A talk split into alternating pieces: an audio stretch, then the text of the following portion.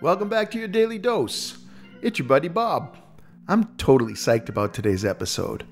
For the first time ever, we take a deep dive into Nick's magnificent beard.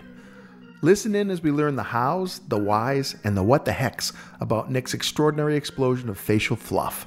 And if you listen long enough, you might just hear a story or two from my ponytail days. It's gonna get hairy, people. Enjoy.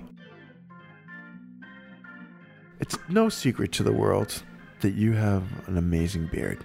Uh, it's, I know, you know, it's grown on me over the years, and clearly it's grown on you. But uh, It's starting to collapse into itself. Have I mentioned this before? so is it thicker than in the I- middle? it's, not like- only thicker, but it's denser and heavier. I think it's going to become a black hole eventually. It's like a neutron star on my face. start to consume Yeah. things. Yep. Nothing can escape. It's gonna make hugs. Not even light or the food that I eat. but can love? Can love escape? That's the question. Oh, love has escaped many times from my beard. So it's got it's got to be a challenge. When my my uncle Jim was the one of the baddest asses I've ever known, and he had this really thick, strong beard. He was a biker, rode Yeah. Harleys, loved his Harleys. Uh, and when I first grew a beard, he said to me, "It's not so fun, is it? It's a pain in the ass. It's like having a topiary on your face." And he was right that there's a hassle to having a beard. There's, maintenance that goes to having a beard. And I have to assume that the bigger the beard, the greater the challenges that come with that beard. And what I want you to do is tell the world what justifies the effort that it takes to have a magnificent beard. Like, what are the joys that you get from having this, this incredible tuft of hair sprouting from your chin? I there's a few. Um, one is it's a differentiator. I think even with all the hipsters that are around and how it came into style and all of that, it's still something that's different because it's not just a goatee, it's not a mustache, it's not just you know four days of growth. Yeah. It is a beard. It's It- a conscious effort. It's commitment. And that's Yeah. the thing. It is a conscious effort. You don't accidentally come by a beard like this. No. Like Evan Miga's mustache. Right. You know, that Exactly. that doesn't happen naturally. But then you say, okay, so it's a differentiator. Cool. Tell me more. there was there's definitely an element of I think I look better with it than without it. I think that I didn't necessarily have like a straw jawline or anything like that, so I think that it makes my nose look smaller. Um, and my kids have told me that on multiple occasions that they don't want me to shave because, and they were young when they told me that. They were honest. So they were that they the had truth. that super honest and yet just scathing ability to destroy me. Um, so I, I for the first time I saw you without a beard, it was a picture in your house, and Yeah. I was, I was surprised. Actually, I thought you looked good without the beard, but I do like the beard. I like the beard more, Yeah. and that's, that's interesting. Your kids give you that feedback. Yeah, it's so absolutely. perfect. Um, and I think going back to like wearing it as sort of a not a mask, but it helps me uh, be a little more confident because I am a different person than the person Yeah. that I was without the beard. Yeah. So many years ago, it shows it's a literal way to show growth.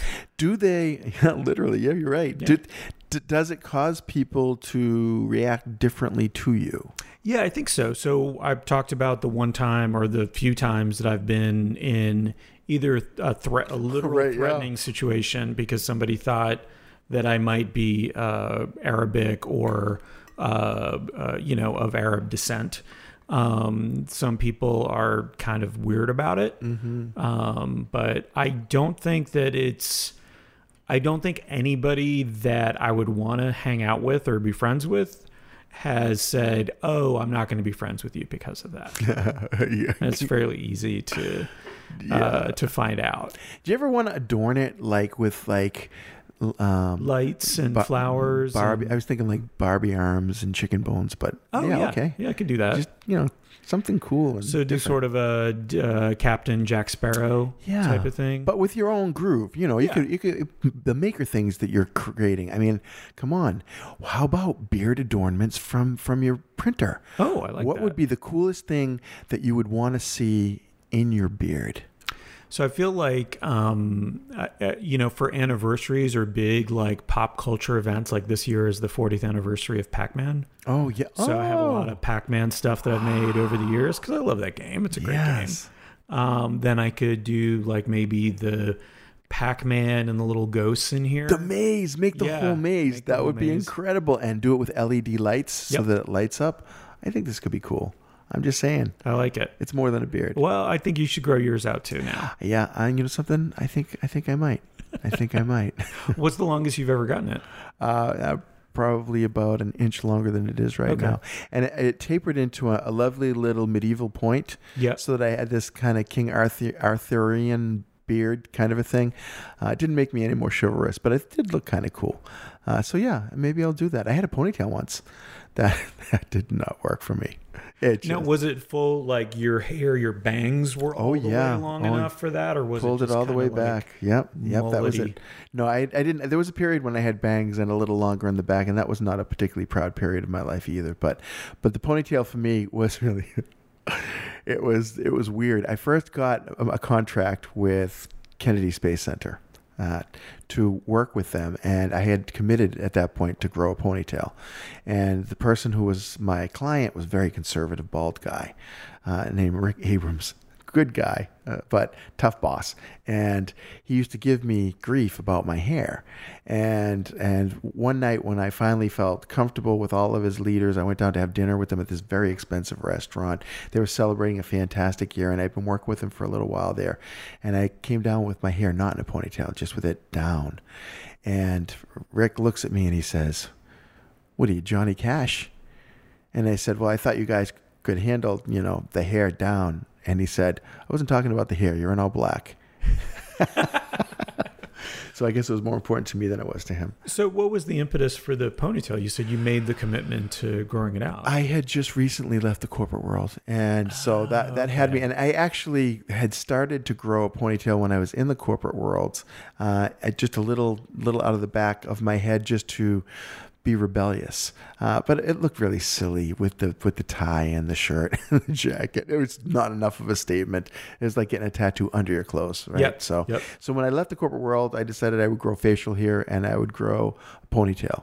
Uh, but not in that order. Ponytail first, then facial hair. I kept facial hair, but ponytail, I Yeah. probably will never have another one of those. How long did you have it for? For about a year. Yeah. For about a year. And it never got longer than, you know, um, my shoulders. But, you know, I I had it for a little while. It felt cool to have it for a little while. I like the feeling of pulling it back. I learned how to use a scrunchie. Uh, I really have to tell you, having longer hair made me respect women more for how they do what they do every day for when they have long hair. Oh, how you how much care it takes. Oh, and how you that. wrangle it. It's, Yeah. It really is like watching somebody do a dance when they can actually wrangle their hair. Yep. Hello, it's me, Nick. Thanks as always for listening to Bob and I. Hair is a biggish deal in my life. As I mentioned in an earlier episode, it's a go to when I'm being self deprecating, and as you heard here, it serves as a mask as well. I think I may have even coined the phrase, have a nice hair, as a younger man. I, I need more hobbies. Have a great day.